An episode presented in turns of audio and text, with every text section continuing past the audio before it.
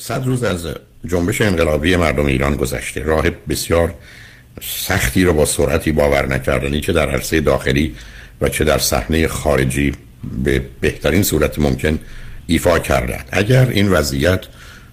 با همین حالی که داره که البته پستی و بلندی و فراز و فرودایی در همه زمین هاش خواهد داشت تا نوروز برسه یا سیزده بدر که باز یه صد روز دیگه هست درست مانند بچه‌ای که متولد شده حالا یه شکل و فرم دیگری جنبش یا حرکت انقلابی ایران در داخل ایران خواهد گرفت و از اون به بعد از نظر تکنیکی مرحله بسیج نیروها یعنی همه گروه هایی که به نوعی کم و بیش درگیر هستند به یه سر و سامانی می‌رسه و حالا مسئله آنچه که به عنوان مرحله تقابل یا سوشال کنترل هست اتفاق میفته. چون به نظر من آنچه که تا به حال صورت گرفته از مسیر ششگانه انقلاب که من اون رو بیش از همه می‌شناسم و با تئوری هاش آشنا هستم گذشته. ما وارد مرحله پنجم شدیم که به عنوان بسیج کردن هماهنگ کردن همراه کردن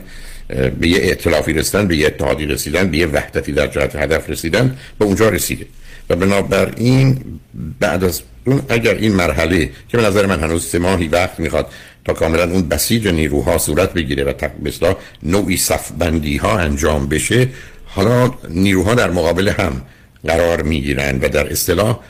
به عنوان سوشال کنترل رو می‌شناسیم که این برخورد نیروها می‌تونه به دو صورت پایان بپذیره. یکی به نوعی این جنبش و حرکت متوقف بشه که بعدا دو مرتبه برای مدتی بعد شروع به حرکت کنه چون اینا معمولا جنبش هایی هستن که از پا نمی نشینن و یا اینکه در مسیری قرار بگیره که منجر